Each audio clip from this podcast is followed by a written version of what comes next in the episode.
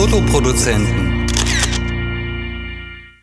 Hallo und herzlich willkommen zur neuen Ausgabe des äh, Podcasts eines Fotoproduzenten. Diesmal sitzt mir gegenüber der Foodfotograf Jan Wischnewski aus Berlin. Auch aus Berlin, ne? Eigentlich aus Hannover, aber aus. nach 30 Jahren ist man Berliner, glaube ich. Okay. Stell dich doch mal kurz den Lesern bitte vor, also wo du herkommst, wie du angefangen hast, vor der Fotografie auch noch. Ja, wie gesagt, ich bin äh, geboren in Hannover, bin ähm, nach dem Abitur ähm, in die Welt gezogen, habe dann mhm. ähm, äh, kurz rumstudiert, nichts zu Ende gemacht. Dann habe ich aber als äh, also eine Kochausbildung ähm, im Rheinland gemacht, in einem Sternerestaurant. Habe dann jahrelang auch gekocht, auch in Hotels und äh, naja, Restaurants, so alles so ein bisschen höherklassig. Da auch mal Systemgastronomie gemacht, habe in, äh, in Orlando im Hardrock Café mal gearbeitet, so, um das mal kennenzulernen. Naja, und das, das war so die Vorbildung, äh, sag ich mal so. Und mhm. irgendwann äh, war das halt nicht mehr so spaßig und äh, fotografieren war auch schon immer meine, meine Leidenschaft. Und ähm, dann habe ich das mehr oder weniger zusammengeschmissen, plus äh, da kamen dann auch noch Anfragen von der Bildagentur aus Frankreich, von äh, damals von Photo Cuisine, ob ich nicht von denen Rezepte ins Deutsche übersetzen könnte für deutsche Kunden. Wie sind die auf dich aufmerksam geworden? Das war eigentlich Zufall. Der, der, ähm, der das in Deutschland gemacht hat, den Zweig für Photo Cuisine, der hatte seinen Sohn im gleichen Kindergarten, in der gleichen Kindergartengruppe wie meiner. Das war okay. also so wie Jungfrau zum Kind, wie, wie das manchmal, manchmal passiert. Sagt, ja. Ja. Mhm. Und äh, naja, wie gesagt, dadurch bin ich dann da reingekommen und dann äh, hat sich das, habe ich gedacht, naja, wenn ich jetzt schon die Rezepte schreibe und sowieso kochen kann dann, und sowieso schon lange hobbymäßig fotografiert habe, dann äh, versuchst es einfach mal. Und äh, wurde dann eigentlich auch recht schnell boah, einigermaßen erfolgreich, sage ich mal so. Wann, wann war das zeitlich ungefähr? Naja, es hat sich am Anfang immer noch ein bisschen äh, gemischt. Das ist ja so, wenn man jetzt sagt, so jetzt will ich auf einmal fotografieren, so, dann kommen die Leute ja nicht angerannt und ja. äh, schreien Hurra und geben einem alle die äh, Aufträge. Also das heißt, das entwickelt sich langsam, meist über drei, vier Jahre, selbst wenn man meint, dass man einigermaßen äh, gute Bilder macht. Dann äh, muss man halt Hochzeiten machen, um zu überleben. So, das macht, glaube ich, fast jeder Fotograf. Hast du das auch durch. gemacht? Habe ich auch eine Zeit lang gemacht, okay. ja. Ähm, äh, war aber nichts für mich, also diese Dauergrinserei ja. war nichts für mich. Naja, und dann hat sich das, äh, dadurch, dass dann auch Fotocuisine von ähm, Stockfood übernommen wurde und ich bei denen dann auch meine Bilder vorgestellt hatte, die ich da bis dahin gemacht habe und die mich dann auch da äh, übernommen haben äh, mit Bildern wie auch zum Rezepte schreiben, ja. hat sich das dann halt etwas größer entwickelt. Und äh, ja. Wann, wann wurden die übernommen, weißt du das? Ungefähr? Ja, die wurden vor, äh, war das jetzt drei, vier Jahren? Vier Jahren ist es letztes doch, glaube ich, schon drei, vier Jahre irgendwie okay. War das äh, so ein fließender Übergang, dass du halt gesagt hast, du arbeitest als Koch, fotografierst nebenbei und bietest die Bilder an? Oder hast du irgendwann gesagt, jetzt höre ich auf und ich habe viel Ja, das war eher Zeit. zwangsläufig. Also ich hatte eine ziemlich schwere Operation ähm, mhm. und die Ärzte haben hinterher gesagt, so äh, mit dem Kochen, das erstmal besser nicht. Mhm. Und ähm, dann habe ich mir angehört, was so die Rentenversicherung an Umschulungen anzubieten hatte. Das war jetzt alles überhaupt nichts für mich. Und da kam das dann parallel auch mit dieser Rezepteschreiberei. Davon konnte ich dann erstmal so äh, einigermaßen leben, sodass ich mhm. das mit dem äh, Fotografieren dann so langsam aufbauen konnte und jetzt nicht händeringend zu Hause sitzen musste und auf so einen Fotoauftrag warten musste, ja. sondern sich das so ein bisschen, äh, naja, lief halt ineinander so ein bisschen. Hast du dann gleich mit Food-Fotos direkt angefangen oder hast du wie so wie ich oder andere Amateure am Anfang Blumen, Landschaften, Haustiere? Nee, nee, ich habe gleich mit Food angefangen, weil mhm. das ja eigentlich auch das war, was ich konnte. Also mhm. ähm, wenn man gut kochen kann und da eine große Erfahrung hat, und die hatte ich einfach, habe auch so... Wie lange hast du gekocht? Was, ich habe schon 25 Jahre, also mhm. ich habe schon lange gekocht. Ja. Und ähm, war auch in der Karibik ein paar Jahre und so und habe wirklich auch in vielen, habe mal äh, von einer wirklich japanischen Sushi-Bar bis, ich weiß nicht wohin, also wirklich da wirklich große Und ähm, wenn man das dann auch gut anrichten kann, also ne, also aus der gehobenen Gastronomie, sag ich mal mhm. so, kommt. So, dann braucht man natürlich auch keinen ähm, Food Designer oder keinen, der einem da irgendwie behilflich ist. Und dann ist das natürlich die Schiene, auf der man dann gerne fährt, weil das kann man ja. Noch so. Mhm. Hast du dann, also es gibt ja um Fotos zu verkaufen, verschiedene Möglichkeiten. Also entweder man wird gebucht von Kunden, die sagen, man möchte dies oder jedes haben, oder man macht es über Bildagenturen zum Beispiel. Warst du dir gleich darüber im Klaren, was du machen willst? Oder hast du erst bei Bildagenturen angeboten oder erst versucht, Kunden anzuwerben? Also das kam also eigentlich kam das parallel. Ich hatte für ähm, einen Kölner Verlag schon viele Kochbücher geschrieben, als ich noch für Foto Cuisine geschrieben habe. Und also als mich, in deiner Eigenschaft als genau, Koch. Genau, das lief da schon, weiß ich mhm. nicht, drei Jahre oder so hatte ich. Also ich hatte schon wirklich viele Titel für die mhm. geschrieben.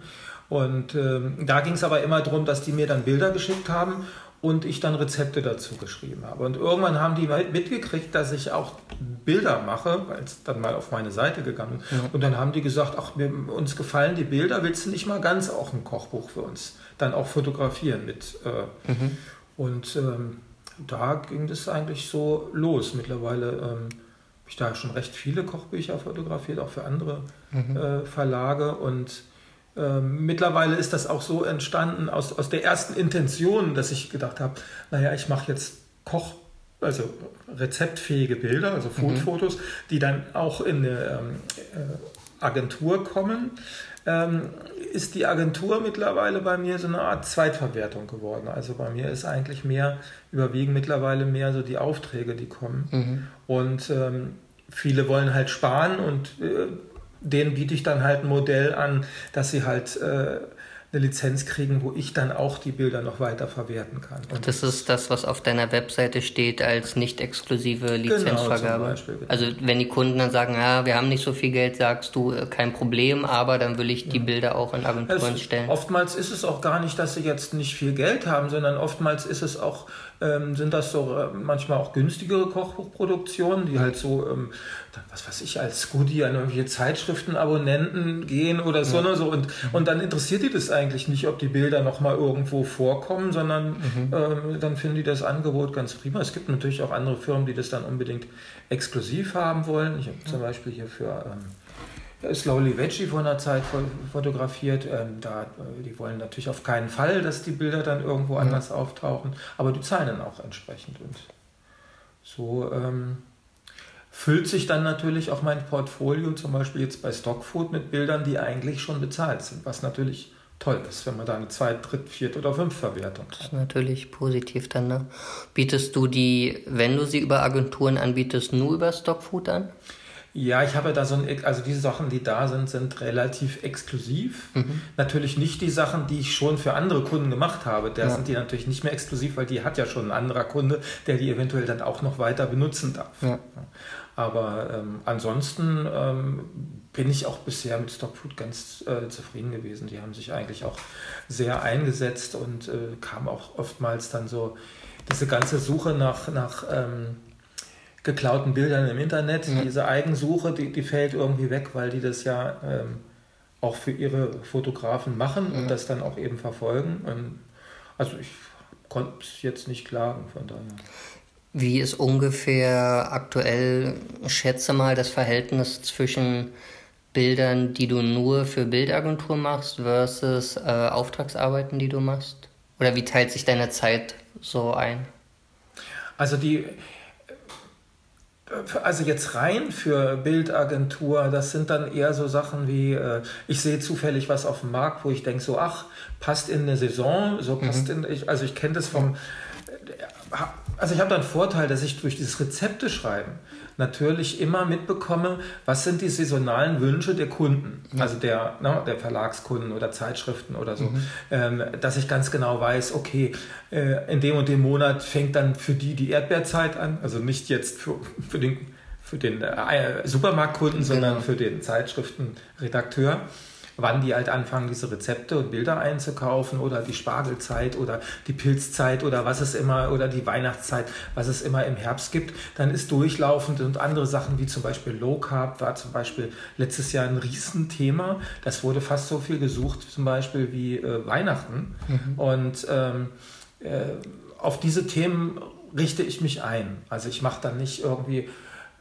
blind irgendwelche Sachen, dass ich ja. denke so, ach, ich, ich sehe da das hundertste Apfeltörtchen und fotografiere das zum tausend und ersten Mal, sondern ich versuche halt ein bisschen diese, diese saisonalen Themen aufzugreifen und die aber auch manchmal so ein bisschen neu umzusetzen. Also wie gesagt, nicht die tausend und erste Spargel mit Hollandaise, sondern dann mhm. auch, weil ich ja eben auch Koch bin, ein anderes Rezept zu entwickeln, was ein bisschen naja, vielleicht ein bisschen innovativer ist, wo der nächste Kunde dann im nächsten Frühjahr sagt, oh, sowas hatten wir noch nicht. Aber also machst du denn auch wirklich nur für Agenturen oder ist es dann doch eher die Zweitverwertung und du machst das dann hauptsächlich für ähm, Verlagskunden oder sowas? Nee, das, also da, da das ja auch dann immer an die, ähm, an die Agenturen geht, ist mhm. das, also ich sag, ich, ich würde mal so sagen, ähm, wenn ich auf der einen Seite äh, also ich sag mal so, von 100 Bildern, die ich jetzt mache für, mhm. für Kunden, äh, gehen dann wieder, sage ich mal, 75 oder 80 an äh, Agenturen. So würde ich okay. das.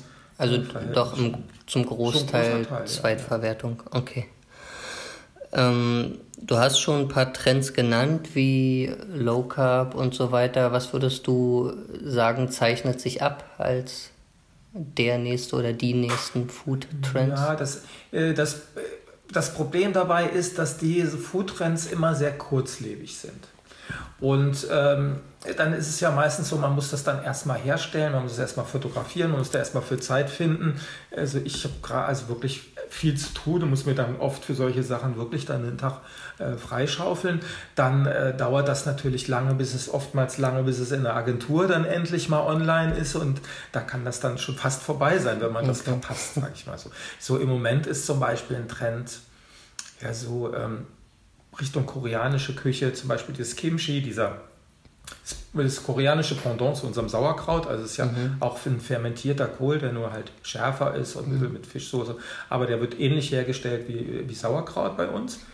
Und der ist im Moment ziemlich trendy. So. Also die Leute machen das auch selber und es ist in vielen Blogs vertreten und dann probieren die Leute aus. Auch Kimchi Kohl kann man ja auch mal mit Rotkohl machen. Mhm. Ne, dann hatte ich jetzt auf der Fetela, äh, nee, nicht Fetela Musik, wie heißt das, Karneval okay. der Kulturen, war so ein, so ein Streetfood-Stand, die haben dann so Tacos gemacht äh, mit irgendwelchen Pulled Pork und dann eben so Rotkohl-Kimchi drüber. Mhm. Und das so neue Sachen ne, daraus zu machen, ja. also finde ich dann immer so ganz spannend, nur da muss man halt schnell sein, um diesen Trend ja. irgendwie noch zu erwischen. Wenn ich mir jetzt zum Beispiel ähm, Sauerkraut vorstellen würde oder vermutlich auch dieses Kimchi, das sieht ja so auf den ersten Blick nicht so fotogen aus, ne?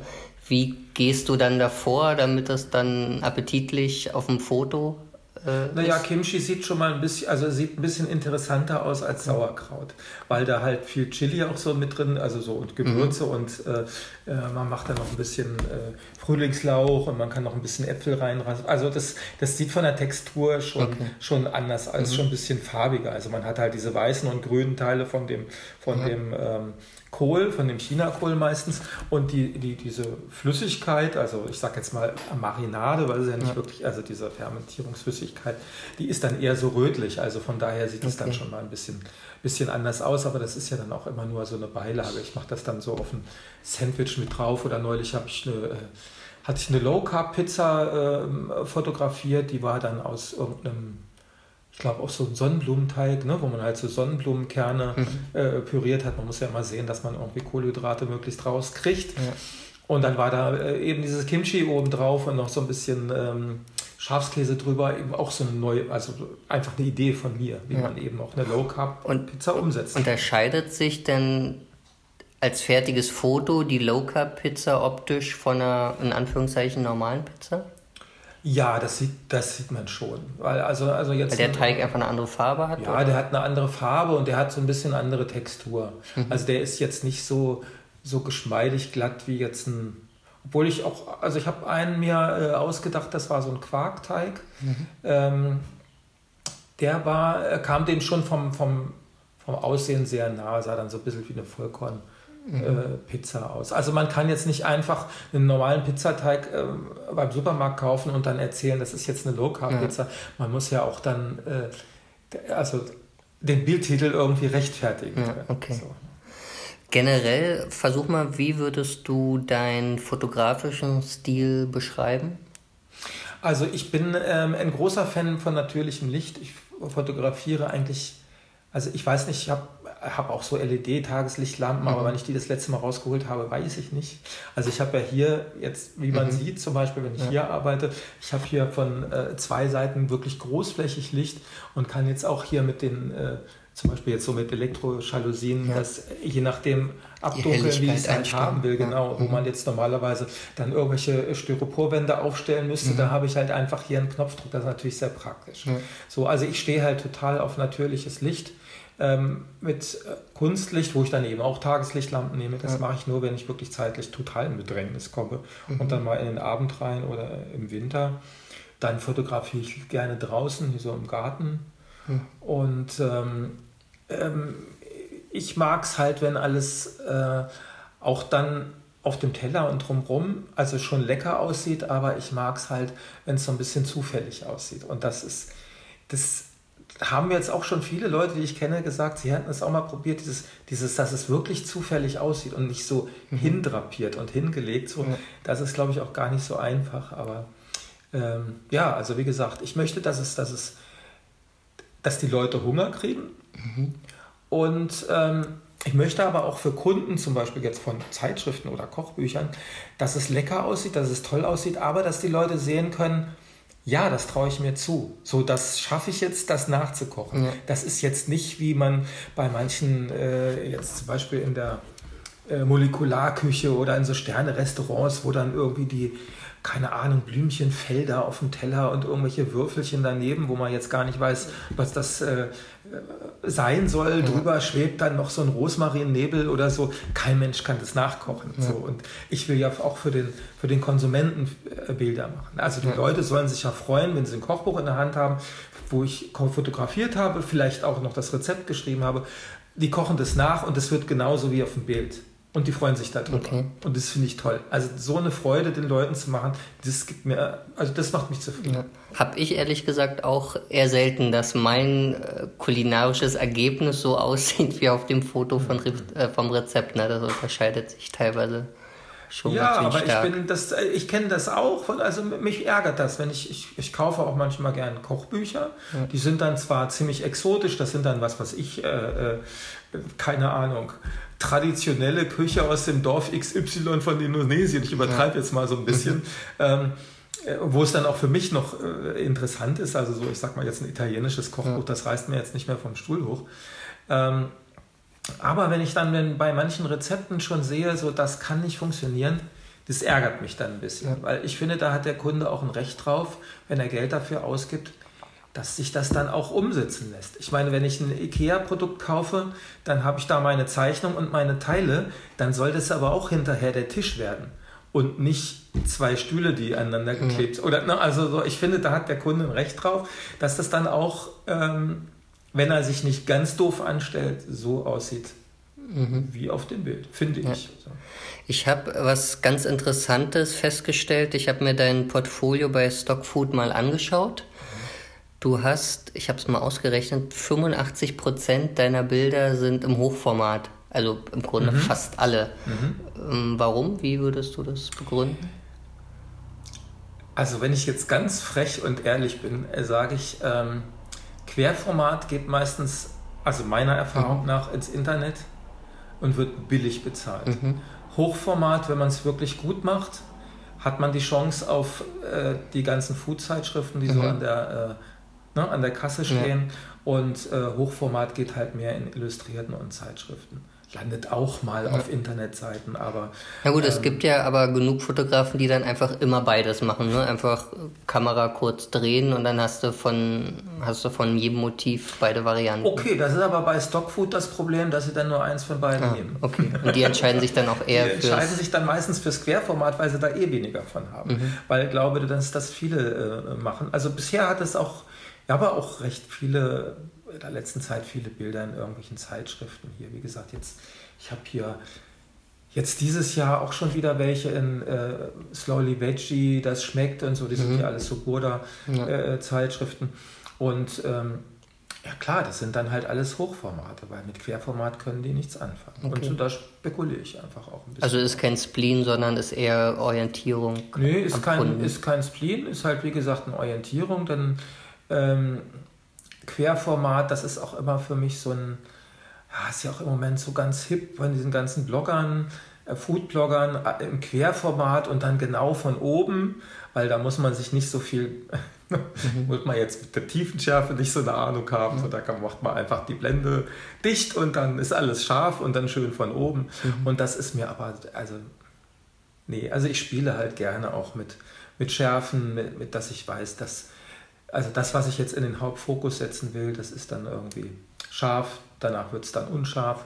Wie gesagt, vielleicht finde ich auch einfach das Hochformat gefälliger. Kann mhm. auch durchaus sein ähm, gibst du oder was für Food-Bereiche beackerst du am liebsten? Also ich meine, es gibt ja Obst, Gemüse, Fleisch, Fisch, äh, fertige Gerichte, mhm. die Zubereitungsschritte oder was auch immer.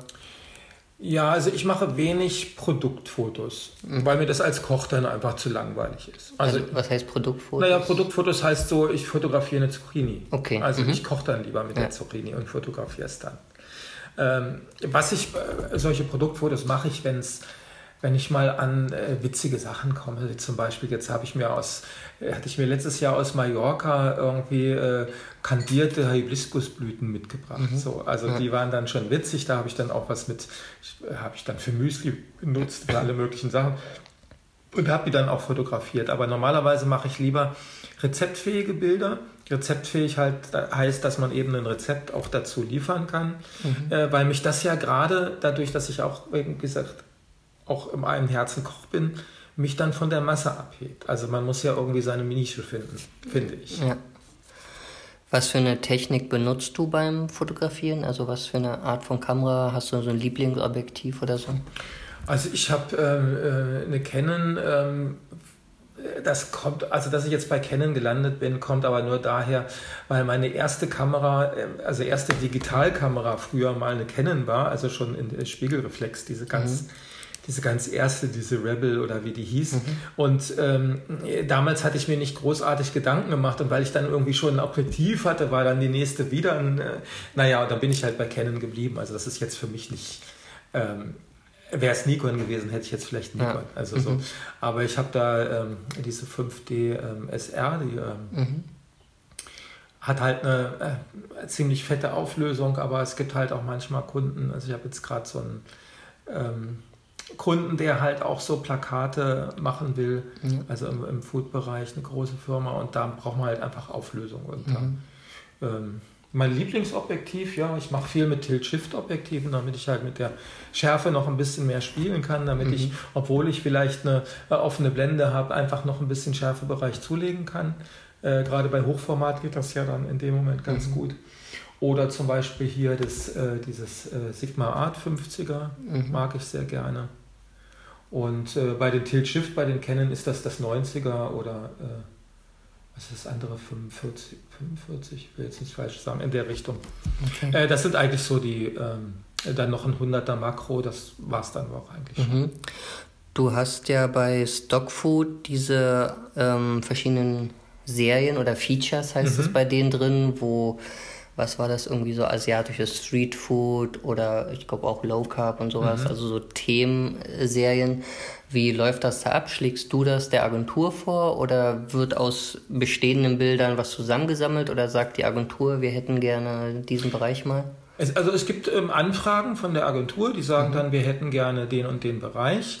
Äh, es gibt auch manchmal direkte Anrufe, weil die halt wissen, dass ich keinen Food Designer erst noch fragen mhm. muss, wann der Zeit hat, sondern relativ schnell ähm, äh, produzieren kann. Es hat, äh, gab mal ähm, eine Anfrage, das war so ein, ähm, was war das gewesen? Das war irgendein so Werbe, also es war irgendeine Zeitschrift für Werbegrafiker oder für Werbeagenturen. Ne? Mhm. Also da gibt es dann auch so, da Zeitschriften für die. Ja.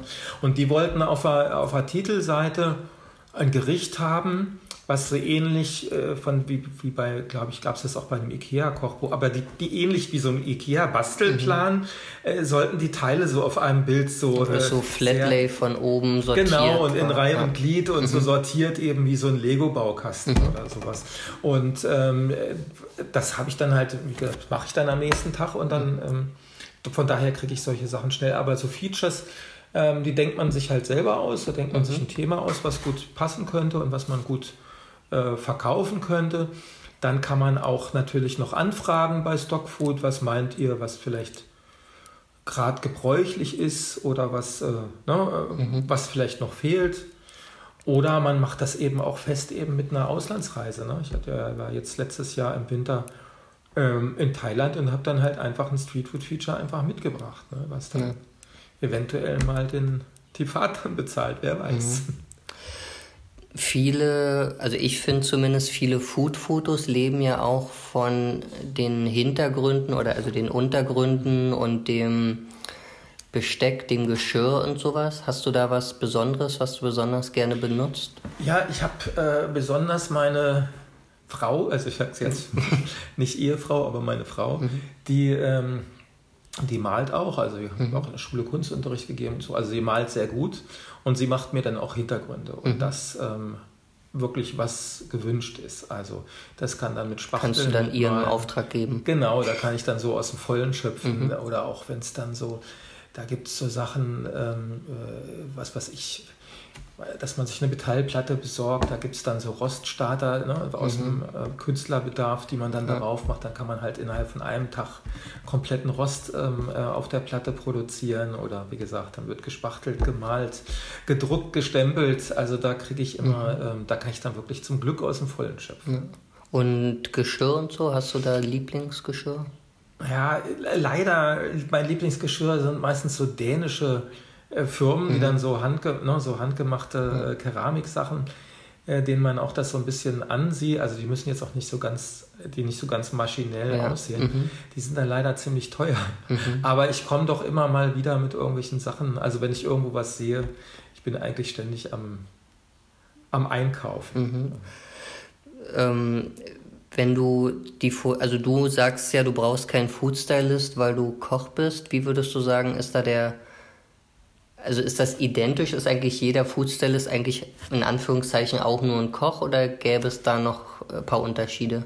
Also es gab früher auf jeden Fall mal Unterschiede, wenn ich mich an die alten Food-Zeitschriften wie zum Beispiel Gourmet erinnere, die kamen ja glaube ich vierteljährlich raus.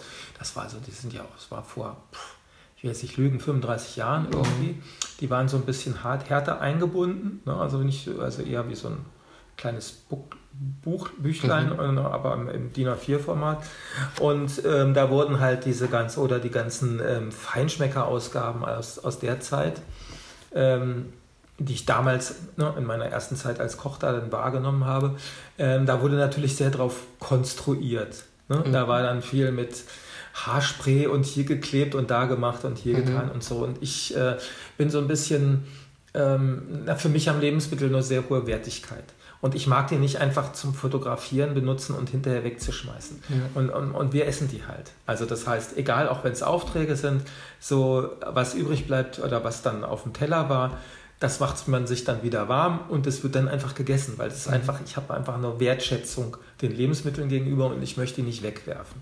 Und ähm, ich habe das Können aus der Kochzeit, mhm. das eben so zuzubereiten, dass es auch in dem Moment fürs Fotografieren auch dann so knallig und so lecker aussieht und ich dann da eben nichts drüber sprühen muss. Und äh, ja. ähm, Stimmt das so, dass, äh, also zumindest ich beim Kochen habe dann immer den Eindruck, wenn es äh, nur in Anführungszeichen halbgar ist, dann sieht es eigentlich äh, super aus für Fotos, aber wenn es dann richtig essbar ist, dann ist es eigentlich alles schon verblasst und ein bisschen zusammengefallen. Machst du das dann auch so, dass du eher ja. so. Ja, also bei Gemüse auf jeden mhm. Fall, ja. Also das Gemüse wird kurz blanchiert.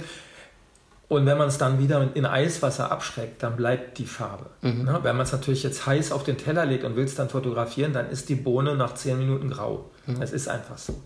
Ähm, aber ich mag sowieso Gemüse etwas knackiger. Ich würde mhm. das jetzt eh nicht so weit garen.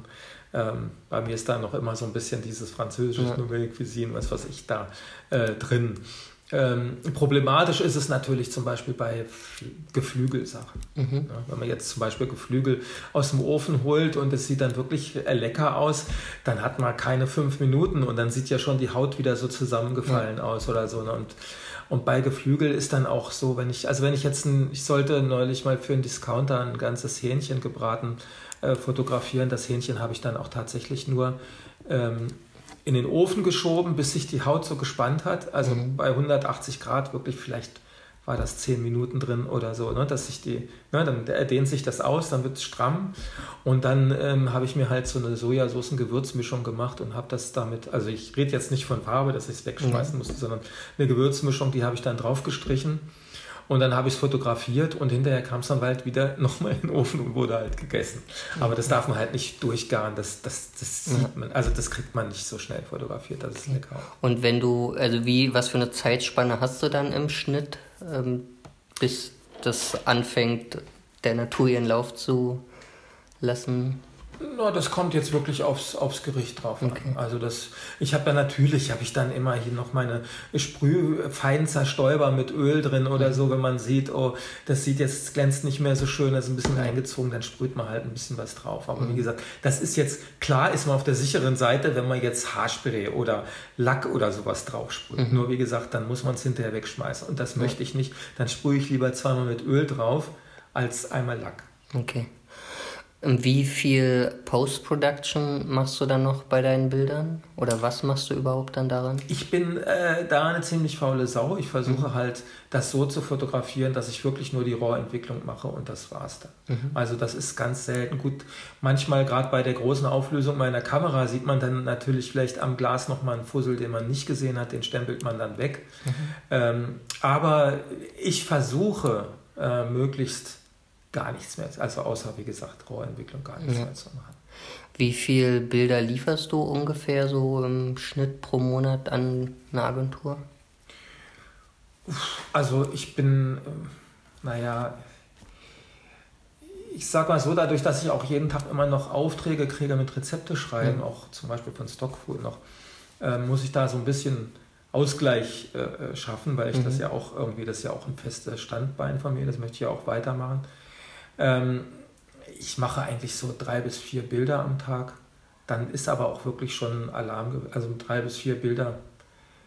Es gibt manchmal so, so Reihen, wo man, klar, dann hat man irgendwie was eingekauft, was quasi schon fertig ist. Ne? Irgendwie, was weiß ich, dann habe ich mir irgendwelche, äh, wie nennt sich das so, ähm, aus Mallorca irgendwelchen, äh, so, äh, also man sagt man jetzt türkischen Honig in der Türkei, aber in, äh, habe jetzt vergessen, wie es da heißt, mhm. also dieses, äh, dieser Honig. Karamellzeug dann. Okay. Und ähm, das kann man natürlich dann in verschiedenen Sorten, die man sich mitgebracht hat, fotografieren, aber dann sind es wieder Produktfotos, da geht es ja dann relativ schnell. Ja.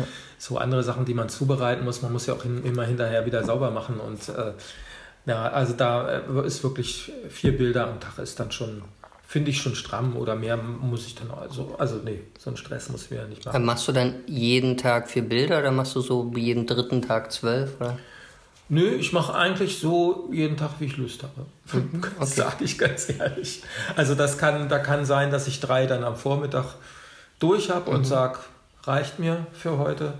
So äh, kann aber auch sein, dass ich total viele Rezepte zu schreiben habe und versuche dann nachmittags noch zwei, drei Bilder zu machen. Also ich entscheide mich da irgendwie, äh, habe da kein festgelegtes Pensum. Okay. Und welche Motive äh, verkaufen sich da am besten bei dir?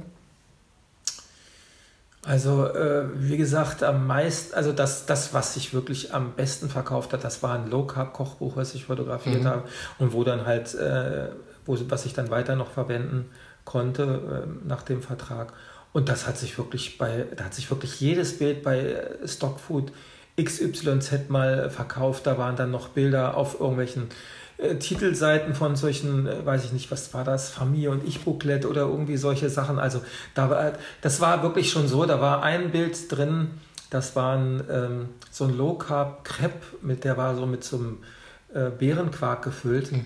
Und dieses Bild, manchmal denkt man es ja nicht, das hat sich verkauft wie geschnitten Brot. Ich muss schon, ja. schon immer gegrinst, wenn ich so in, die, in den Reports ja. sehe, ach, wieder das Bild, ach, wieder das. Also so Bilder hat man ja einfach so. Dann. Aber das Buch hat sich schon echt genial äh, oft äh, die Bilder. Also da gab es auch einen Zusammenhang, dass sich das Buch sehr gut verkauft hat und dann die das Bilder Buch hat sich auch ver gut verkauft, aber es ist halt einfach, weil Low Carb einfach immer noch Trend ist, weil viele Ja. Leute einfach abnehmen wollen, ohne jetzt Diät zu machen und da ist Low Carb ja einfach irgendwie eine gute. Jetzt dann ist natürlich äh, vegan und Vegetarier ein großes Thema. Ich habe für den Tierschutzbund äh, ein veganes Kochbuch fotografiert, wo viele vegane, bekannte vegane Köche ihre Rezepte für hergegeben haben aus Deutschland. Und von mir sind da auch, glaube ich, drei Rezepte drin, also vegane dann. Und auch die Bilder haben sich in der Zwischenzeit schon mehrmals verkauft. Also da, also das sind halt so Sachen, die, glaube ich, noch eine ganze Weile aktuell bleiben. Mhm.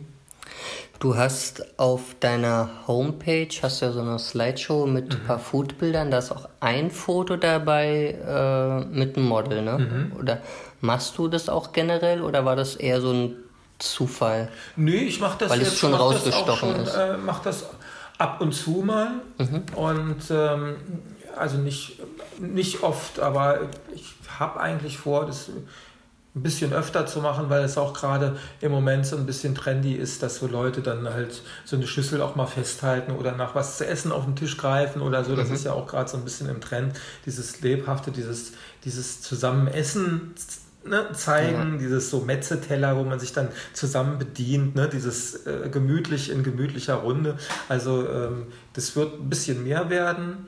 Habe jetzt auch, äh, was ich jetzt gerade schon angedeutet habe, wo ich da für, ein, für eine große Foodfirma so eine Werbung demnächst machen soll, das wird auch mit Models sein.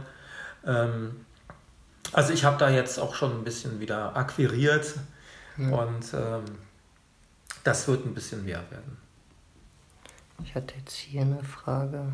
Genau, hast du auch, also arbeitest du wirklich komplett alleine oder outsourcest du auch Teile der Arbeit oder so? Also, äh, ja, das. Also es gab jetzt Zeiten letztes Jahr, da hätte ich es mal tun sollen, weil da musste ich dann Aufträge absagen, weil es einfach nicht mehr ging. Aber ähm, ah, es ist dann halt so, dann die Leute wollen ja dann auch den Stil haben. Ich kann ja jetzt nicht dann zum anderen Fotografen sagen, du, das ist gerade zu viel, äh, fotografier da mal ein paar Teller, also weil das ja definitiv dann anders aussehen würde, als wenn ich das mache.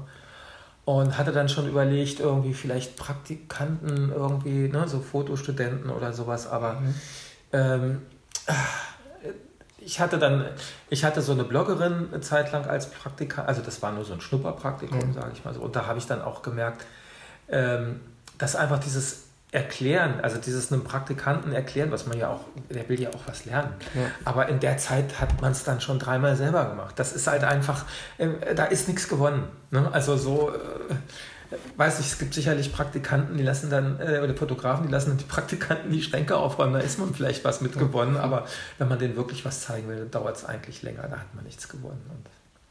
Mhm, okay.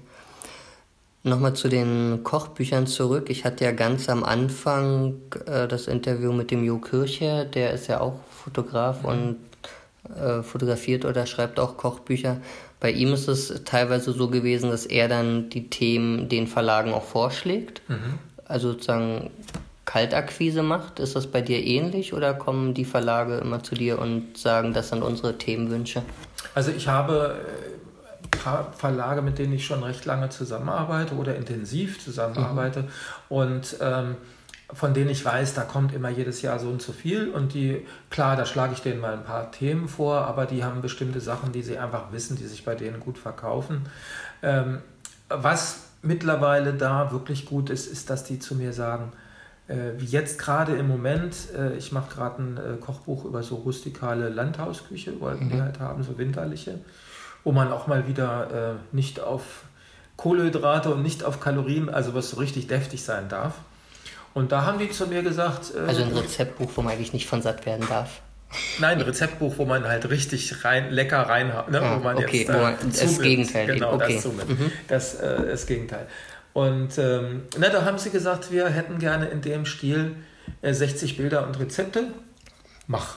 Mhm. So, also Und du bist dann inhaltlich vollkommen frei in dieser Genau, Bogenklammer. genau, genau. Ich habe denen dann zwar also Rezepttitel, äh, also aussagekräftige Rezepttitel vorgeschlagen, aber ähm, da habe ich dann totale Freiheit gehabt. Das war auch bei, ich habe auch schon einer äh, großen Food-Zeitschrift schon so ein Feature vorgeschlagen, wo die dann gesagt haben, gute Idee, mach. Ne? Und äh, Also das habe ich auch schon. Äh und gibt es auch so das andere Ende des Spektrums, dass quasi die Verlage dir schon die Rezepte nennen und du sollst sie dann einfach nur. Gibt es auch bei, jetzt auch bei dem Kochbuch, wie gesagt, mit dem Tierschutzbund, da gab es mhm. ja äh, fertige Rezepte von mhm. diesen ganzen Veganern. Dann habe ich ein Rezept gemacht, das war dann auch ein veganes, so ein Kochbuch mit Lupinen, weil Lupine ja sehr eiweißhaltig ist und für Veganer, die dann auch Sport treiben, das ja. eine, eben eine eiweißreiche Ernährung sein sollte. Da waren die Rezepte angedacht die ich dann aber noch ausgearbeitet habe, weil sie eben nur angedacht waren und mhm. weil sie teilweise auch nicht so funktioniert haben. Also da musste ich noch ein bisschen mein Wissen mit einbringen. Wie oft musst du da im Schnitt testen, bis du zufrieden bist mit so einem neuen Rezept? Eigentlich gar nicht, weil ich einfach durch diese lange Kocherfahrung, das passiert eigentlich im Kopf. Mhm. Also ich koche im Kopf ich richte im Kopf an, ich weiß, wie das Licht ist und das Foto aussieht. Also ich weiß eigentlich, bevor ich anfange, wie das Bild hinterher aussehen soll. Ja. Und deswegen ist da mein Workflow eigentlich ziemlich schnell. Also ich stelle da auch nicht noch groß rum, dass ich denke, ach, jetzt passt die Gabel nicht und das. Das passiert alles schon vorher beim, beim Kochen, wie es dann fotografiert wird. Also das geht eigentlich ruckzuck und ich weiß, also Kochen ist ja auch eine Sache, die mit Chemie und die mit Physik zu tun hat und die mit dann auch eben mit Geschmack und mit, mit äh, einer Optik zu tun hat. Und wenn man da einfach richtig Erfahrung hat, dann äh, das Rad wird ja nicht neu erfunden. Es ja. gibt ja bestimmte Möglichkeiten zu kochen, also unsere europäische Art, ne, und ich sag mal die asiatische Art, dann gibt es halt ähm, das sind halt alles Sachen, die irgendwie fließend ineinander übergehen. Und es gibt verschiedene Methoden, Sachen eben zu garen. Und es gibt verschiedene Methoden, Sach, äh, Gewürze zusammenzubringen und es gibt halt auch äh, Sachen, die einfach mal nicht schmecken. Und also da wird nie das Rad neu erfunden. Also das ist eigentlich immer nur äh, ein Ausweiten dessen, was es eigentlich gibt. Das ist wie ein Gebäude, wo man immer Anbauten äh, dran setzt. Es wird nie ein ganzes, das ganze Gebäude erneuert. Bei den Agenturen hast du ja sozusagen die äh, festen Agenturpreise, da kümmert sich die Agentur drum. Aber bei den Kochbüchern, wie ist da die Preisgestaltung? Wird da pro Bild und Rezept oder als Gesamtpaket abgerechnet? Also ich rechne äh, meistens pro Bild und Rezept ab. Mhm. Ähm, es haben schon viel, also es, äh, es gibt oftmals Anfragen nach äh, Tagesgagen, also mhm. nach Tageshonorar abrechnen wollen aber die sind dann auch so, da sitzen dir auch drei Leute von der Firma im Nacken und die sitzen dann hier und äh, wollen dann an dem Tag möglichst viele Ergebnisse sehen. Ja. Und sowas nervt mich zu Tode, weil ich denke, dass ich irgendwie ein kreativer Mensch bin. Und wenn ich merke, nach zwei Bildern, äh, heute geht nicht viel mit der Kreativität, mhm. dann möchte ich einfach die Freiheit haben zu sagen, doch, ich mache mal morgen weiter oder übermorgen. Also so. Tagesgage ist Genau, stressig. Tagesgage ist nicht, also pro Bild und dann äh, lasse ich mir irgendeine Deadline setzen und dann teile ich mir die Zeit selber ein, weil so kann ich einfach am besten ja. arbeiten. Und kostet dann bei dir ein Foto oder das Rezept mehr oder ist das beides gleich? Nein, das Rezept kostet da nicht so viel. Also okay. die Rezeptpreise, die sind ziemlich im Keller. Okay.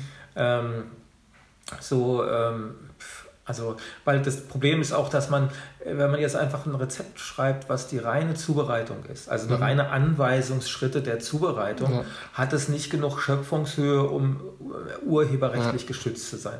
Urheberrechtlich geschützt sind nur Rezeptsammlungen. Mhm. Also wenn zum Beispiel mir jetzt jemand ein ganzes Kochbuch klauen würde, von, ja. also die ganzen Rezepte zusammen veröffentlicht würde, dann wäre das sicherlich, dann könnte man dagegen einschreiten, aber nicht, wenn er mhm. jetzt ein Rezept irgendwie im Internet abdruckt. Und deswegen gibt es halt einfach für einzelne, also es gibt halt einfach nicht so viel für ein Rezept. Und wenn man jetzt weil was ist so der, der Markt? Äh, der Markt, der kann ich dann sagen, der Marktschnitt für Rezepte liegt zwischen 10 und 25 Euro pro mhm, Stück. Okay. Also da muss man schon wissen, was man tut und recht flink sein, damit sich das auch lohnt. Ja.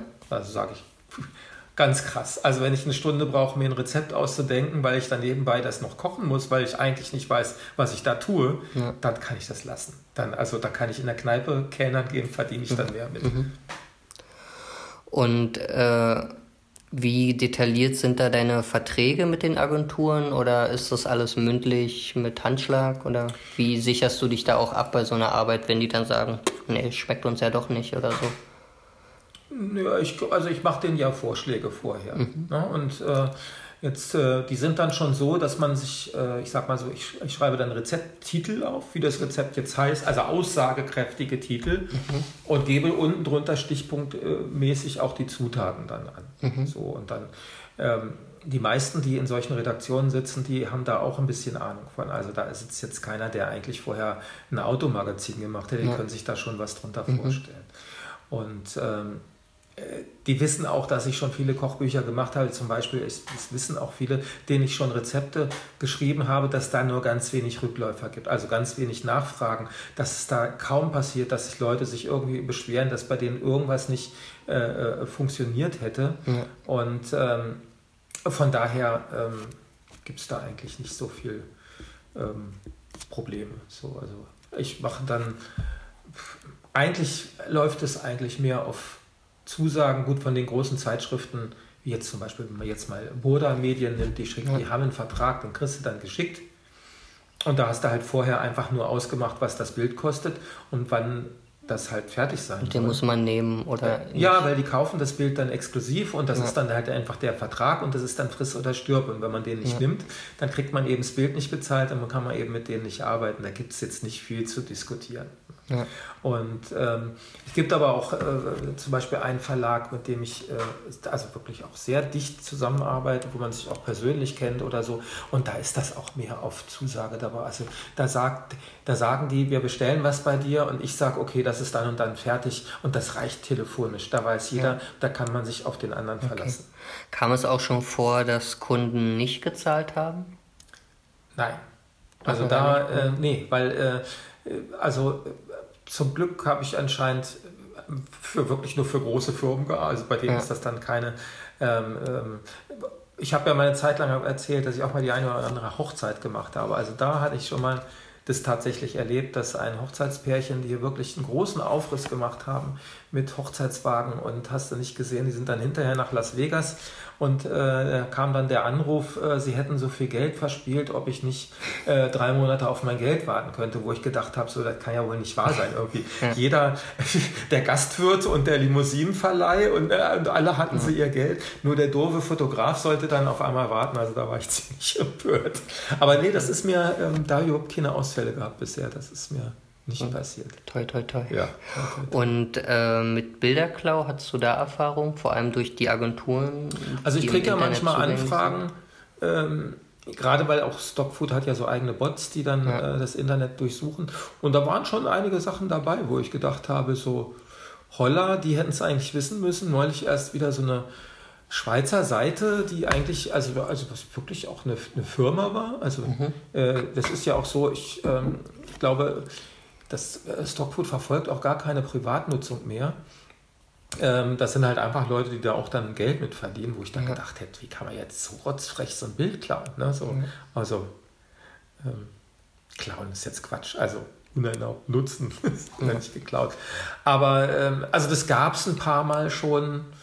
Aber auch da muss ich sagen, ähm, eigentlich, eher, eigentlich eher wenig. Ich glaube, das, das hängt auch viel damit zusammen, was man dann für Kunden hat und wie die Kunden wieder die Bilder stählbar machen, sage ich jetzt mal so. Also wenn ich jetzt viele Internetkunden habe, die meine Bilder bei sich dann auf die Plattform stellen und die man dann auch nochmal groß anklicken kann, damit man dann nochmal eine 1200 oder 1800 Pixel Vergrößerung ja. hat. Sowas wird natürlich viel schneller geklaut als äh, eben aus einer Zeitschrift, so, ja. wo ich ja eigentlich mein Gros durch die Hochformate eben mein Gros an so Print-Sachen ja. äh, habe. Oder äh, von Stockfood, da gibt es keine großen Vorschaubilder, die man jetzt gut klauen und einbilden könnte. Also ich denke mal so, ja. je mehr Bilder man doch wirklich im Internet veröffentlicht sieht von sich, desto mehr werden einfach auch geklaut. Mhm. Gibt es, ähm, also Du bist ja nur bei Stockfood und hast da viele. Ja, ich, bin, ich bin auch bei Shutterstock, aber mit ah, okay. wirklich, äh, das ist wirklich da so Resterampe bei mir. Also was jetzt bei ähm, so Dubletten oder nicht Dubletten, aber wo ich jetzt mal nochmal eine andere Perspektive mhm. oder was dann den, wo ich dann denke, welches ist schöner, na, das Schönere geht dann an äh, mhm. Stockfood und das, was ich jetzt nicht so dolle finde, das geht dann nochmal an Shutterstock. Aber das ist ganz, mhm. ganz übersichtlich. Da kommt zwar immer mal was dazu, aber das sind wenig Bilder und das kann man wirklich jetzt nicht, also wenn da irgendwie äh, 100 Euro im Jahr bei rumkommen, dann äh, ja. ne, so, also das kann man nicht erwähnen. So, ne? Okay, und also gibt es da einen Grund, ist das nur Zeitmangel oder Nee, das ist einfach, das ist einfach so ein, so ein ähm, äh, weil doch die Art von Food-Fotografie, die ich betreibe, wo ich halt auch koche, mhm. wo dann eben Geschirr na, ne, mit zugekauft wird, wo ich nicht einfach nur einen, einen Apfel im Sonnenlicht fotografiere, mhm. da ist einfach der Arbeits- und der Materialaufwand so hoch, ähm, dass man, wenn man das jetzt bei Fotolia verkaufen mhm. würde, mhm. denke ich mal, ich weiß nicht, ob man da diesen Umsatz erreichen würde oder um diesen Umsatz zu erreichen, bräuchte man von sich aus schon mal ein riesiges Portfolio, weil man dann ja auch mehr wahrgenommen wird. Also ich sage mal so, wenn ich da jetzt 1000 Bilder bei Fotolia hätte, die könnten noch so schön sein, die würden, glaube ich, einfach da nicht den Umsatz bringen, wie es jetzt. Na, ähm, aber preislich macht Shutterstock und Fotolia ja nicht so den Unterschied und es gäbe ja auch Agenturen, die preislich eher auf der Stockfood-Linie hm. angesiedelt hm. sind. Ja, die gibt es. Ich glaube, ich weiß nicht warum. Ich weiß nicht warum jetzt Shutterstock. Ich glaube, das war bei Shutterstock war das einfach, das, ähm, weil ich da selber mal Bilder gekauft hatte ähm, für irgendwelche für irgendeine Kundenwebseite, der ich da mal irgendwie mit WordPress eine Webseite gebastelt habe. Und es war einfach so, dass einfach der Such, äh, also die Suchfunktion bei Shutterstock mir gefälliger war. Also so, ich habe einfach mehr Ergebnisse bei Shutterstock gefunden. Ja. Da war mir einfach die ganze Plattform sympathischer als bei äh, Fotolia, wenn ich da mal was gesucht habe und ich kriege dann irgendwie Dutzende Seiten das gleiche Bild, nur jedes Mal in einer anderen Perspektive. Ne? Das die, die nehmen dann irgendwie ja. Apfel von oben, Apfel von schräg oben, der gleiche Apfel von links noch drei Zentimeter weiter und ja. noch drei Zentimeter. Und das ist dann so, dann siehst du die gleichen, also im Prinzip die gleichen Bilder ja. und klickst und klickst und klickst. Das nervt mich zu Tode. Da denkst du, da findest du ja nichts. So, ne? Und das war, glaube ich, das, warum ich da irgendwie nicht. Okay. Also es hat nicht weiter einen, einen Grund. Ich habe mich dann auch jetzt mit anderen bisher noch nicht so auseinandergesetzt. Ich habe mal eine Anfrage gekriegt von, wie heißen die, Foodzentrale aus Hamburg, mhm. ob ja. ich nicht Bilder bei denen auch ähm, veröffentlichen wollte und aber die kamen mir dann auch, oh, die sind jetzt auch nicht so groß und ich wusste jetzt auch nicht, wie läuft es bei denen und ich hatte dann auch wirklich genug zu tun mit, vielleicht, wenn es mal noch größer wird, noch mehr sich ausdehnt, vielleicht ja gebe ich denen dann nochmal was. Aber wie gesagt, ich war jetzt einfach mal mit dem so zufrieden, wie es läuft. Und ähm, wie gesagt, die Produ Produktion war ja auch nicht in erster Linie jetzt für die Stockfotografie, sondern ja. ähm, in erster Linie für die Kunden und es rutscht dann eben noch rüber. Mhm. Du hast ja für über 30 Kochbücher fotografiert. Mhm. Was war da das? Ähm, ja, nicht Foto, also ich habe schon über 30 also, Kochbücher also gemacht, also geschrieben. Also auch geschrieben und teilweise fotografiert. Okay. Also Rezepte auf jeden Fall. Und welches war da das beliebteste? War das das Low Carb oder noch Also ich kriege ja nicht, also da ich mich auszahlen lasse mhm. oder also ne, da ich jetzt keine Beteiligung oder irgendwas gemacht ja. habe, kriege ich davon eigentlich nichts mit. Also was jetzt beliebt war. Ich auch nicht so über ähm, Achso, du, also du wirst nicht prozentual nein, beteiligt? Nein, nein, ich lasse mich direkt auszahlen. Okay. Ähm, was ich allerdings gehört habe, dass dieses, dieses vegane Lupinen-Kochbuch, mhm. weil das hat einer gemacht, der eigentlich so ein Mar Marketingstratege ist mhm. und ähm, der auch Veganer ist und der in der veganen Szene sehr umtriebig ist. Aber ich glaube, dass der das nur gemacht hat, um einfach mal zu zeigen, wie kann man so ein Buch bei Amazon promoten. Also ich ja. glaube, der wollte einfach seinen Kunden zeigen, guck mal, kann ich auch. So, okay. und das war äh, eine Zeit lang äh, irgendwie so ein veganer Kochbuch-Bestseller bei Amazon. Also mhm. Also es war ziemlich weit oben bei Amazon eine ganze ja. Zeit lang. Ähm, aber wie gesagt, ähm, der hat mir dann immer geschrieben, oh, wir sind jetzt gerade Nummer eins bei Amazon, bla bla. Aber, Aber ich habe da keinen Überblick, wie okay. sich das äh, verkauft hat. Und ist das für, also warum machst du das? Also bei meinen zwei Büchern werde ich halt prozentual beteiligt. Ne? Ich kriege dann halt jedes Quartal die mhm. Abrechnung, so und so viele Titel wurden verkauft, das ist dein Anteil. Ähm, Aber das ist ja dann auch ein Buch, was in deiner eigenen Initiative entstanden ist, oder? Ist ja jetzt nicht jemand gekommen, der gesagt hat, da ist ein Thema, schreib mal. Naja, doch, der Verlag ja, ist zu okay. mir gekommen, willst du ein Buch über Stockfotos okay, okay. schreiben? Und ich, ja, okay, und dann wurde es ausgehandelt. Man hätte vielleicht, also ich weiß es gar nicht, ob man auch eine Pauschale hätte vereinbaren hm. können oder so. Hat vermutlich beides Vor- und Nachteile. Ja, ne? Wenn du die Pauschale hast, hast du dein Geld. Das ist so ein alter Hannoveraner Spruch. So, wenn du es hast und bist damit über den Deister, dann ist alles in Ordnung. Ja. Das hat halt beides Vor- und Nachteile, ne? Aber überlegt hast du es noch nicht oder also ich, machen die Verlage das einfach was, nicht? Was, was ich so ein bisschen im, im, noch im Kopf habe, ich möchte so ein, ähm, so ein Streetfood-Kochbuch äh, so eins machen, äh, wo wirklich viel der ganzen Welt so drin ist. Also da, so eine Weltreise. Ja. Ne? Und wie gesagt, ich war ja jetzt in Asien, ich plane jetzt ähm, dieses Jahr noch Südamerika und ähm, also wie gesagt, ich will halt so Streetfood-Sachen, also ich habe jetzt auch in Asien Sachen fotografiert, die jetzt nicht im thailändischen Restaurant um die Ecke sind. Ja. Also die halt eher so die, äh, auch so ein bisschen die arme Leute-Küche, die da ja auch ganz mhm. lecker ist. Ne? Und, ähm, und das möchte ich so ein bisschen weitermachen, das will ich so ein bisschen ausweiten und da will ich so ein bisschen sammeln. Und das Buch, weil die Bilder ja dann auch fertig sind und die Rezepte dann auch von mir dann fertig sind, ja. ähm, das würde ich auch durchaus so, ähm, äh, so mit Anteil, also mit prozentualem. Okay. Und von anderen Kochbüchern, also ich gehe mal davon aus, dass du auch viele andere Kochbücher äh, liest und anschaust. Gibt es da so einen All-Time-Favoriten, den du empfehlen würdest? Kann ich nicht so sagen. Ich bin auch immer so vergesslich, was Titel anbelangt. so, es gibt so, ich mag so rockige Kochbücher. Unter rockig verstehe ich jetzt, es gibt so zwei oder drei Kochbücher von, von zwei Jungs, das sind so tätowierte Surfer, die aber auch gerne kochen und der eine ist auch Fotograf. Mhm. Und ähm, ich weiß nicht, wie das heißt, glaube ich, ähm, das eine heißt, glaube ich, Salz und Tequila oder irgendwie sowas. Also sie sind zum Beispiel jetzt durch Südamerika oder durch Mexiko gefahren, haben da sind da gesurft, haben da fotografiert, haben da gegessen, mhm. haben da fotografiert und da sind halt ein paar Bilder vom Strand, da sind halt Essensbilder, da sind halt Rezepte drin, da sind aber auch, auch ein Text, wo du dich in Tijuana am besten tätowieren lassen kannst. Finde ich total rockig, dieses Buch. Und das hat mich beeindruckt, weil das halt einfach so ein Lebensgefühl mhm. Darstellt. Das ist jetzt nicht nur so ein uh, Kochbuch, sondern man lebt da richtig mit, man fährt da richtig mit durch und äh, das ist da, also das ist, man, man ist so richtig mehr ja. drin. Weißt ne? du noch, wie das heißt oder müssen wir das nachreichen? Äh, ich ich könnte kurz gucken, wenn du kurz. Nee, dann, dann machen wir das in den Show Notes. Ja, Schreiben wir das rein. Dann gucken wir das gleich. Ja, also sowas finde ich schön, wenn mhm. das wirklich so ein bisschen mit. Also wenn das ein Lebensgefühl transportiert. Okay. Und nochmal ein kleiner Rückblick. Also wie lange fotografierst du jetzt schon für Agenturen?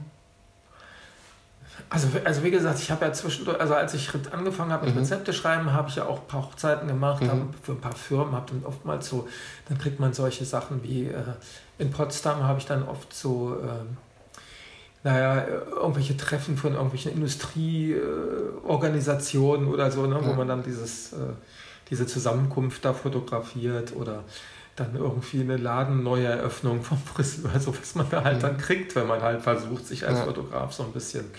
Ähm, aber mit den, ähm, mit den äh, Agenturen mache ich das jetzt tatsächlich erst, glaube ich, jetzt das vierte Jahr. Ja. Okay. Und so rückblickend, äh, was hättest du jetzt anders gemacht ab dem Zeitpunkt, wo du sagst, nee, Kochen geht nicht mehr, ich will jetzt als Fotograf äh, meinen Lebensunterhalt bestreiten? Also ich hätte diese, äh, diesen ähm, Krampf mit den, äh, mit den Haarschneider äh, und irgendwie Ladeneinrichtungen mhm. fotografieren mhm. und äh, irgendwelche ähm, Kongresse fotografieren. Das hätte ich mir, glaube ich, geschenkt. Ich hätte mal gleich meine Stärken ausnutzen sollen mhm. und das gleich mit dem äh, mit dem Kochen halt anfangen. Ich habe zwar da schön, also ich habe zum Beispiel drei Jahre hintereinander den Polizeikalender für Brandenburg gemacht. Mhm. Das war auch eine ganz tolle Sache, weil die haben einen dann äh, zwei Wochen lang morgens abgeholt. Da kam dann eine Limousine vom Innenministerium hat einen dann zu der entsprechenden Polizeistelle gefahren, die man fotografieren sollte. Also ich bin da im Hubschrauber über den BER geflogen worden.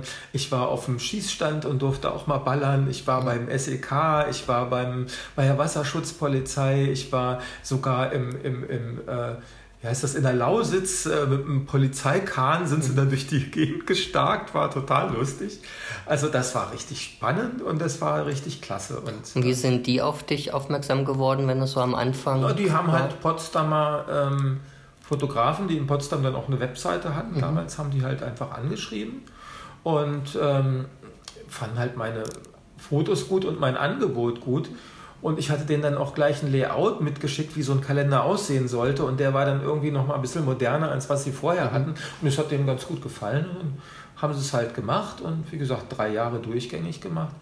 Und das, also das hat riesigen Spaß. Ja, aber ich glaube, das, was du meinst, so mit diesem, so ein Layout-Entwurf vom Kalender mitschicken, mhm. das ist vermutlich dann auch das, was dich von den, keine Ahnung, sechs, sieben anderen ja, Angeboten ja, abhebt und auch, dann können die sich viel besser vorstellen, was sie eigentlich einkaufen. Ne? Also ich glaube, dass auch, was man tut, hat viel mit der eigenen Präsentation zusammen, äh, zu tun. Und deswegen auch ähm, so auch äh, Webseiten zum Beispiel, Fotografen-Webseiten, gucke ich mir total gerne an aber ähm, ich finde, dass ich schon fast zu viele Bilder auf der Webseite habe. So, mhm. Obwohl das eigentlich nicht viele sind. Ja, so viele hast du nicht. Nee, so viele habe ich nicht. Aber ähm, ich weiß von, ich war zum Beispiel jetzt auf, dem, äh, äh auf diesem Food Photo Festival in Dänemark gewesen mhm. letztes Jahr.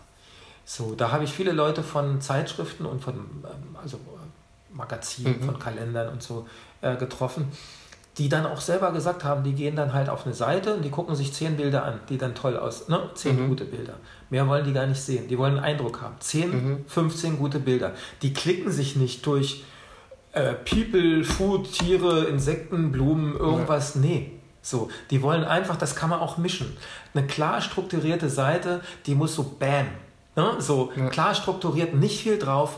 10 Bilder, 15 Bilder, die aber richtig geil sind. Und das reicht auch vollkommen aus. Ja.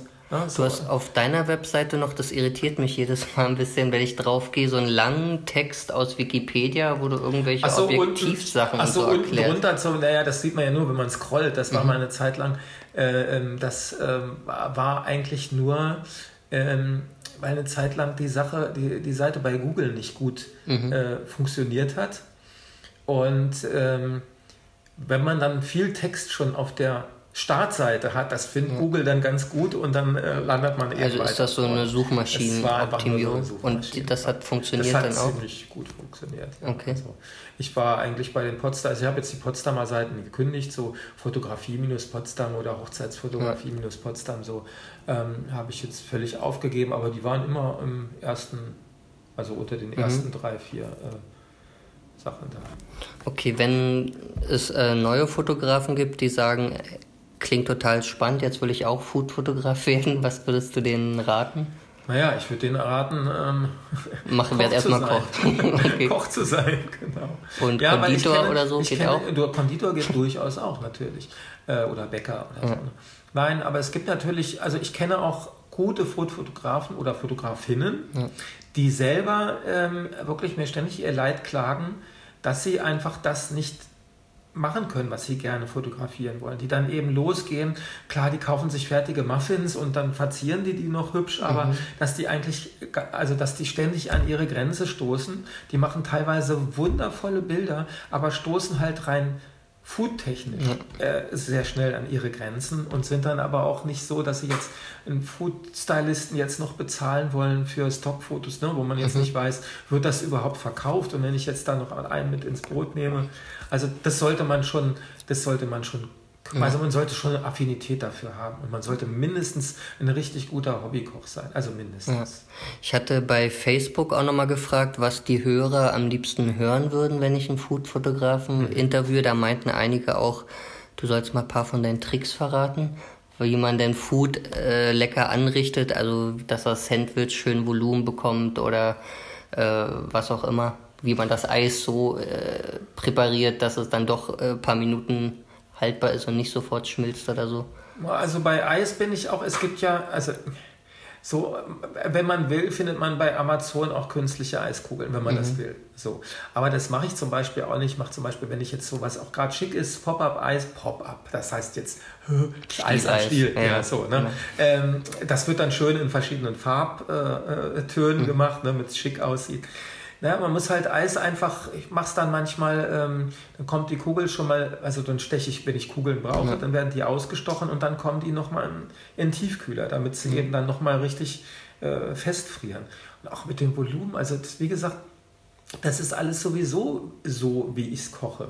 Also klar, wenn der Salat Volumen haben soll und der hat es nicht, ähm, dann knulle ich halt ein Stückchen äh, ähm, Alufolie zusammen und lege das erstmal so als Kugel auf den Teller und baue ja. den Salat darüber. Mhm. Wenn ich eine Suppe fotografieren will, dann will ich natürlich nicht eine klare, also wenn ich jetzt eine klare Suppe fotografiere, dann will ich natürlich nicht, dass die Suppeneinlage unten reinsinkt und da sieht man ja. kaum noch was vor. So, dann mache ich mir halt vorher so ein ich sag mal so ein Gelatine, also ich mache dann halt Gelatine warm in Wasser, also ordentlich viel, damit es mhm. halt hinterher fest wird. Das kommt halt schon mal in die Suppentasse oder ins Schälchen rein, das wird dann fest. So, und dann wird die Suppe natürlich kalt, ja. sonst würde es diese Gelatine wieder an. Die Suppe wird dann halt oben drüber gegossen, dann ist die Einlage schön oben. So eine Tricks gibt es dann ja. natürlich. So, ne? Und du hast am Anfang noch erwähnt mit den Verlagen, die dann natürlich alles vor der Saison einkaufen müssen, also ja, vor der Erdbeer- oder Spargelsaison. Wie viel Vorlaufzeit haben die? Also wann verkaufst du deine Erdbeerbilder? also, also man, muss, man muss sich darüber im Klaren sein, wenn man Food-Stock-Fotos mhm. fotografieren mhm. will, dass man erstmal arbeitet und ein Jahr nichts davon hat. Man Weil arbeitet für man auf die nächste Saison Genau, arbeitet. man arbeitet mhm. auf, das nächste, auf die nächste Saison zu. Ne? Also das heißt, so ich habe jetzt schon Angst, die nächsten Tage werden wieder, äh, obwohl uns hier der Schweiß runterläuft bei den Rezepten und den Fotos, werden in den nächsten Tagen die ersten Weihnachtskekse gefragt ja. sein. So ist halt leider so. So mein Biorhythmus gerät da auch regelmäßig ja. durcheinander. Aber so, wenn ich jetzt äh, gerade Spargelzeit, wenn ich jetzt Spargel fotografiere, dann weiß ich, die Anfragen oder die Suchen nach den Bildern, die gehen vielleicht im November, Dezember dann irgendwie los. Also so im Schnitt circa ein halbes Jahr vor der Saison. Ja, das kommt ganz auf die Zeitschriften drauf an. Es gibt mhm. halt Zeitschriften, die haben schon einen Wahnsinnsvorlauf, für den ist fast, bei denen ist fast das ganze Jahr schon durchproduziert. Die halten dann nur Lücken für irgendwelche Highlights, die, äh, ne, für irgendwelche Trends, ja. die plötzlich auftauchen. Dann gibt es aber welche, die relativ kurzfristig das machen. Relativ kurzfristig heißt aber auch äh, zwei Monate oder so. Ja. Also kurzfristiger ist irgendwie nicht. Also, also ja. man muss sich, wie gesagt, beim Anfang muss man wissen, die ersten ein, zwei Jahre wird nichts passieren. Das muss man sich im Klaren sein. Aber das ist ja in vielen Bereichen so, ne? dass man sich erstmal ein Fundus ausbauen oder aufbauen muss. Ja, nur wenn ich jetzt normale, also ich sage jetzt mal normale Stockfotos mache, ja. wenn ich jetzt, ich habe zum Beispiel mal, das war den reiner Zufall, da habe ich für einen, für einen Personal Trainer, der wollte Fotos von sich haben äh, mit so Statisten, also in so einem Büro, weil er wollte Bürotraining anbieten. Ja. Und dann hat er sich ein Büro geliehen äh, oder ne, von irgendwelchen gemietet. Freunden ja. gemietet. Und dann hatte er noch Freunde da, die dann da die Büroangestellten ähm, sein sollten. Und dann stand da so ein, ähm, so ein, wie nennt sich das, so ein MacBook rum, mhm. aufgeklappt. Und daneben lagen so Post-it-Zettel. Ja. Und da habe ich jetzt also ich weiß nicht warum, in so in einer Eingebung ja. habe ich einfach einen Post-it abgerissen und habe den so schräg auf dieses MacBook vorne auf die freie Fläche ja. oder also irgendein Laptop draufgeklebt mhm. und habe das dann so im Anschnitt fotografiert. Also so, dass jeder sich äh, äh dann selber wenn er das Bild hat, dann auf den Post-it eintragen kann, was er will. Mhm. So. Das ist das einzige Bild, was ich bei Fotonia habe. Und das ging auch wie, wirklich, das wird ständig verkauft. Mhm. Also, also ich habe nur ein Bild von, bei Fotonia mhm. bei Millionen und das wird verkauft, weil es einfach eins ist, was irgendwie jeder immer gebrauchen kann. Ja. So, ne? Auf jeder dusseligen Website 0815 Agentur, Versicherungs irgendwas taucht sowas, also so ein ja. Das geht natürlich, da muss man natürlich nicht ein Jahr warten. Und noch äh, mal ganz privat, wenn du das, was du kochst, nicht äh, fotografieren oder verkaufen musst, was kochst du dann am liebsten?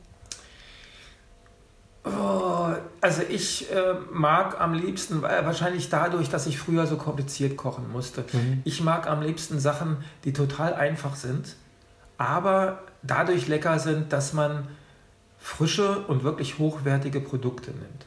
Dass man, äh, was weiß ich, dass ein lila Kohlrabi vom Biomarkt einfach doch nochmal anders schmeckt als irgendwie so eine äh, Spanien-Kram von Kaufland, sage ich ja. jetzt mal, oder von irgendeinem.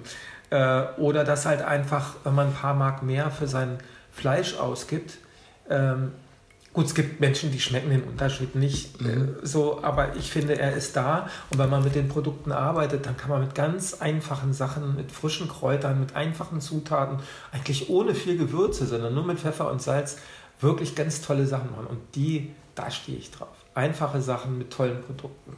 Okay. Muss nicht teuer sein, muss halt nur ausgesucht sein. Das ist doch ein schönes Schlusswort. Dann bedanke ich mich bei dir, dass du dir die Zeit genommen hast für das Interview.